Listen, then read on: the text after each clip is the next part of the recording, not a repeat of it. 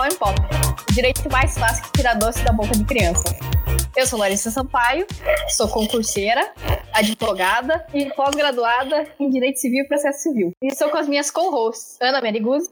Ana Meniguzzi, advogada e pós-graduada em Direito Privado. E Gabriela Mazur. Oi, gente. Meu nome é Gabriela, eu sou advogada com pós-graduação em Direitos Humanos e também sou professora. O tema da semana é Homem-Aranha, longe de casa. Esse menor pode trabalhar em Veneza? Quem vai pagar a conta da destruição da cidade? Então a gente tá falando do amigão da vizinhança, o Homem-Aranha. Que ele tava numa viagem pela Europa com os amigos dele. É... De férias. Na... Só pra... Eu não lembro se era férias. É, ele foi fazer um tour, um mochilão pela Europa com seus amigos. É tudo na escola, né? E alguns professores, sim, tem dois professores acompanhando. É. E aí o maravilhoso Nick Fury aparece e manda ele trabalhar. E ele fala assim: Ah, eu não tô muito afim, eu queria dar uma viajadinha, eu queria umas férias. Nick Fury fala: Aham, pode ir. Querido, Homem de Ferro morreu, só tem você, vai ser você e vamos lá. daí aparece um, acaba aparecendo um, monstro gigante lá. E, e ele não tem escolha, ele vai ter que brigar com o monstro. E aparece um outro cara, que também é contratado no Nick Fury, pra acabar com esse bichão. No final das contas, o Homem-Aranha é convocado pra missão e ele tem que matar os bichos tudo e conservar a identidade dele. Então vamos lá, vamos falar sobre trabalho infantil. A gente vai começar com uma abordagem primeiro do direito brasileiro, né? Considerando aí tanto a CLT quanto o Estatuto da Criança e do Adolescente vai passar pela aprendizagem e também os aspectos daí do, do direito patrimonial são aspectos mais do direito internacional. É só para a gente fazer uma, uma síntese né, do que a gente vai falar hoje. E aí a questão do direito internacional é a nossa querida especialista aí, Larissa, né, que vai dar um show hoje de direito internacional.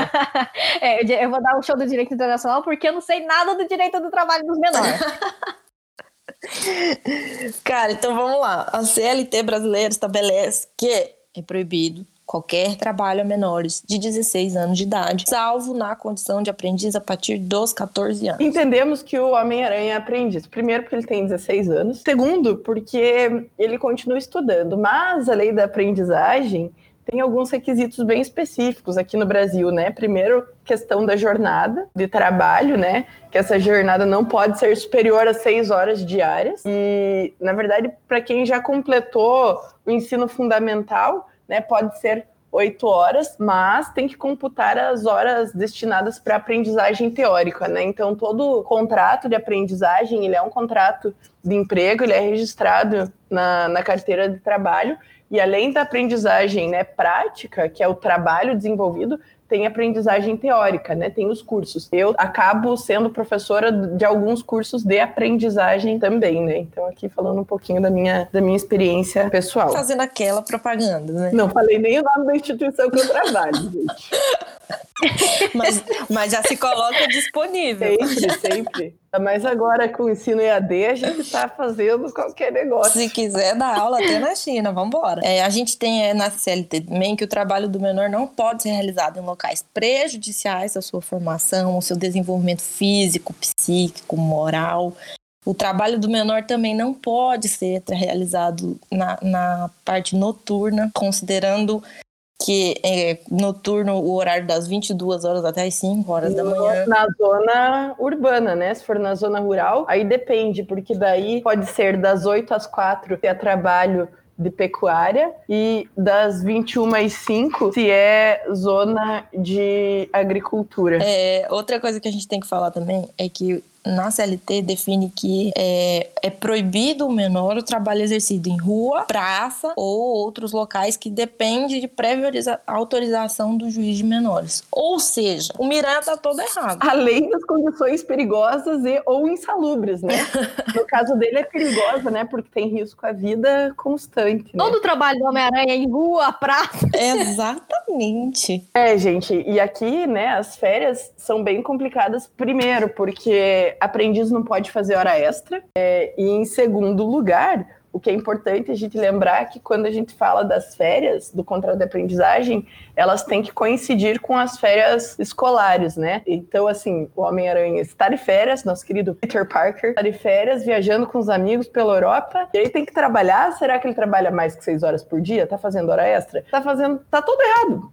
Homem-Aranha tá todo errado. Eu duvido, inclusive, que ele tenha os períodos de descanso, que tá lá na lei também. O coitado não tem inter, intervalo interjornada. Sabe aquele lanchinho que a gente faz no meio da tarde? Hum. Então, o Homem-Aranha não tem. Não tem, não É? tem. Tem que ser a- o intervalo interjornada de 11 horas. Tem que falar o intervalo intra-jornada. Não deve ter também. Não tem.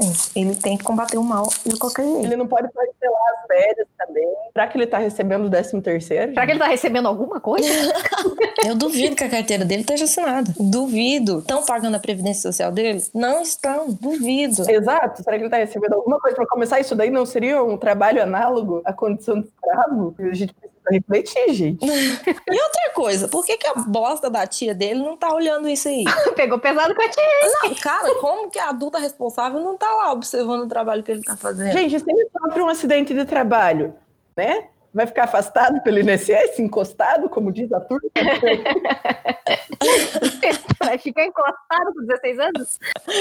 Cara, ó, o artigo 424 da CLT diz: é dever dos responsáveis legais dos menores, pais, mães ou tutores, afastá-los de emprego que diminuam consideravelmente seu tempo de estudo, que reduzam o tempo necessário à sua saúde.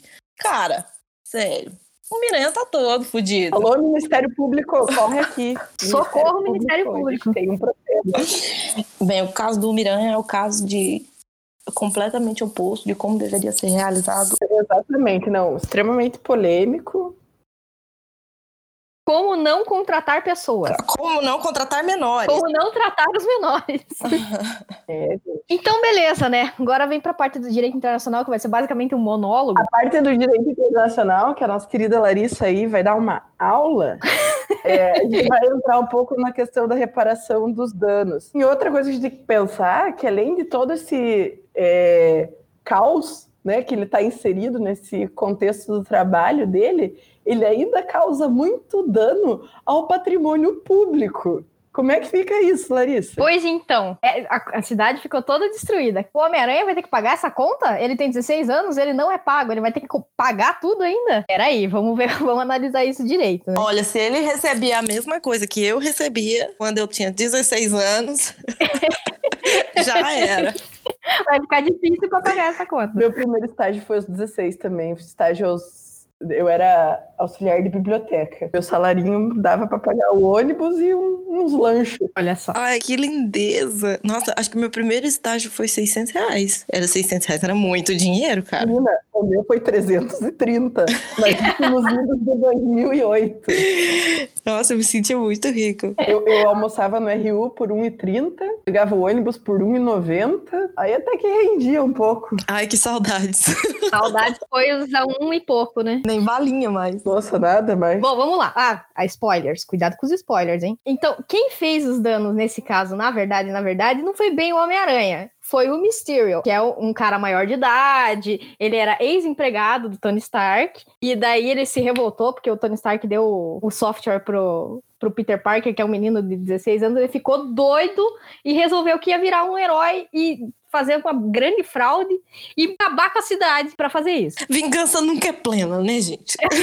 mata a alma e envenena. E daí tá, vamos lá. Então, quem fez os- esses danos foi o tal do Mysterio e como é que ele seria processado? É, numa relação de direito internacional dessa, direito internacional privado, que é o que a gente tá falando, que é um dano, a gente vai processar direto o Mysterio nesse caso, tá? Isso acontece da seguinte forma: os danos que ele fez em Veneza, que é o que a gente tá falando agora, vão ser processados de acordo com o direito italiano. Aí vai ter uma sentença, né, que não- daí vai estar certinha, já não tem mais pra onde recorrer e tal. Essa sentença vai lá para os Estados Unidos, no estado que ele mora, e o tribunal desse estado vai executar essa sentença, vai fazer um processo de homologação e executar essa sentença. No Brasil, essa regra é um pouquinho diferente, se fosse alguém brasileiro, né? Essa sentença ia passar por um processo de homologação no STJ, ou seja, uma competência federal, que daí a gente vê que o, o- o nosso federalismo é um pouco diferente do federalismo dos Estados Unidos, que os estados têm um pouco mais, um pouco não, bastante mais autonomia do que os nossos estados. É, isso é legal de falar, né? Porque nos Estados Unidos a gente vê que os estados têm bastante autonomia, né? Inclusive com lei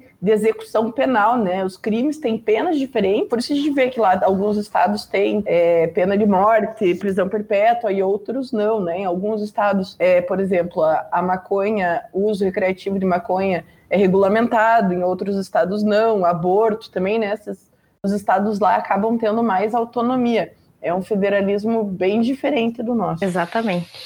E daí tá, e no caso do Homem-Aranha, o que, que a gente vai alegar? O, o Homem-Aranha, né? O Peter Parker, o que, que a gente vai alegar? A gente vai alegar, ele causou os danos que ele causou, porque ele também causou alguns danos, né? Ele causou em legítima defesa, porque tinha um bichão lá destruindo a cidade, que na verdade era cruel, mas daí ele tinha que proteger a vida dele. Era tudo drone, era tudo drone. ele tinha que proteger a vida dele e a vida dos colegas dele, a vida dos venezianos, todo mundo. Então ele vai alegar legítima defesa. O que, que isso acontece? Que ele não precisa pagar nada. E assim, ó, vamos combinar que acho que nem seria justo, porque ele tá numa prestação de serviço, o que, que eu alegaria, né, numa petição? Os danos que ele causou, primeiro, foram ali em decorrência de serviço. É, ele, ele foi contratado para isso, então ele estava protegendo o interesse público, né? Como é que fica essa conta? Como que a gente equaciona, né? Isso aí falando se fosse no caso do direito brasileiro, né? Qual que é o contrato que ele tem com a prefeitura, com o estado, com o governo federal? Como que é isso? Voltando para os contratos, Ana. e o que, que, eu, o que eu acho legal de falar é que o direito italiano ele é bem parecido com o nosso direito, nesse sentido de responsabilidade de dano, porque eles têm a influência do direito de civil law, que a gente chama, direito civil, é, que quase tudo vai estar tá baseado em lei. Diferente do common law, que é o, o, o direito mais ali pro-americano, o inglês, que eles têm uma, uma base de direito deles é mais baseada em jurisprudência do que na lei. Só pontuando aqui para quem não é do direito, jurisprudência são as decisões dos tribunais é, que vão formando os precedentes e vão sendo utilizados. Ah, neste caso, é um caso parecido com o que a gente está tratando agora, foi decidido desta forma. Então, usando analogia, usando essas interpretações da construção das decisões, é isso que é a jurisprudência, tá? Cara, essa palavra precedentes, eu demorei tanto tempo para entender ela no primeiro semestre. Larissa, não sei se você lembra disso. Lembro, eu tava junto nessa luta. Eu tinha muito eu tinha muita dificuldade de entender a palavra precedente. precedente, jurisprudência e hermenêutica. Eram as três coisas que não faziam sentido nenhum pra mim. Nossa, hermenêutica demora pra gente entender, né? Depois que entende, vira beleza. Depois a gente começa a usar como se fosse água, né? Aham. Uhum. e daí tá. Vamos falar então da organização do Nick Fury. Que ele fazia parte da Shield, daí de repente ele parece que não faz muito mais parte, ele tá meio solto aí no rolê. E daí, o que, que é essa organização do Nick Fury se não uma organização privada de cunho militar? Maravilhoso. Ai, ai, ai, gente, pode existir associação pela Constituição brasileira? Isso é permitido? Não, senhora! Adorei. E daí, se é uma organização privada com cunho militar em outro país, causando dano, destruição e morte, o que, que isso parece para vocês? Para mim, me soa como organização terrorista, mas assim, pode ser só uma impressão. É só uma impressão, a gente não está afirmando nada, né? Me parece. é como eu já disse na nossa reunião: é terrorista esse filho da puta.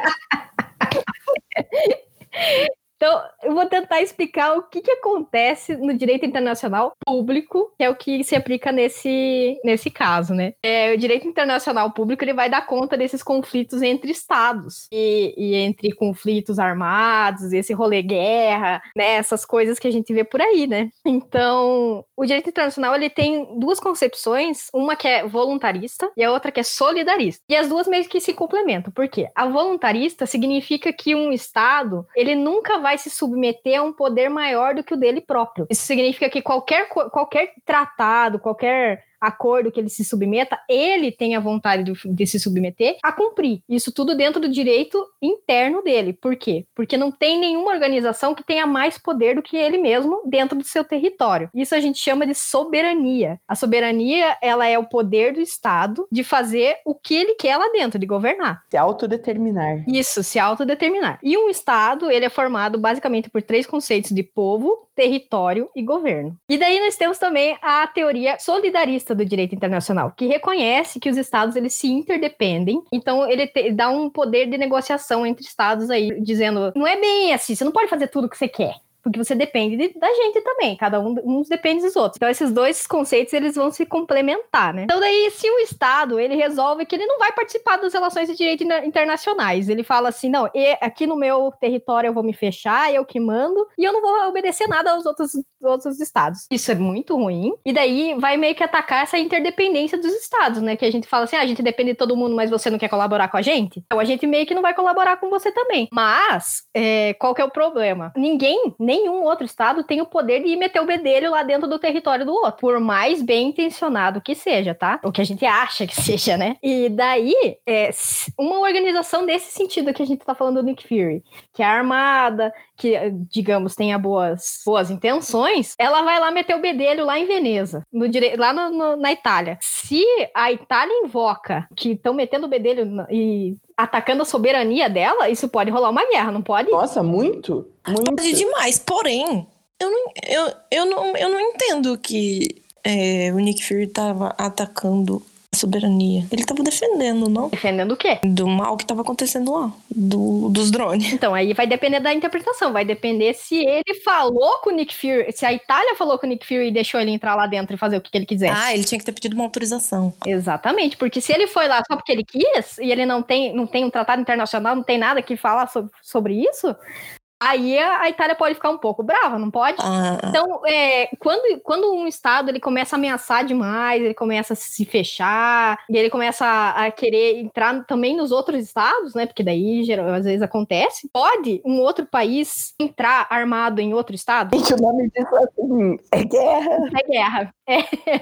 Isso é guerra. Qual é a possibilidade de existir guerra? Nossa, é gigantesca? Não, não, não, não dentro do direito internacional. Como que funciona isso? Esse conflito vai passar pela ONU, a ONU vai discutir com os seus países que têm cadeiras no conselho, vai sair uma resolução dizendo que a ONU autoriza a entrada armada em outro país. Gente, isso é novidade até para mim. Pouco, né? É, mas assim, além de tudo, é importante a gente lembrar que no caso de guerra declarada e, né, conflitos armados, a gente tem a existência do direito humanitário, né? Que é a, a regulamentação da guerra. Que mesmo sendo uma guerra, é, existem regras, existem né, parâmetros aí, coisas que podem e não podem acontecer. Por exemplo, minas terrestres, né? Dado aí a grande estrago, a não, é, não contenção daquilo, hoje em dia não pode mais usar arma terrestre, não pode fazer bombardeamento em região de civil, não pode bombardear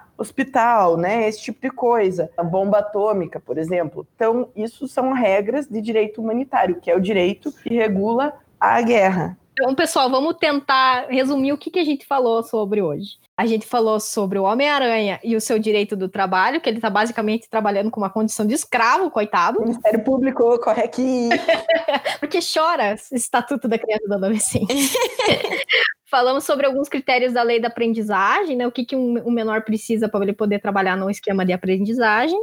E falamos também sobre a relação de direito internacional público e privado desses danos que, que o, o Nick Fury, o Mistério e o Homem-Aranha causaram na cidade de Veneza. Com pinceladas no direito humanitário. Pinceladas no direito humanitário. A gente abordou bastante coisa, hein? Nossa, hoje rendeu.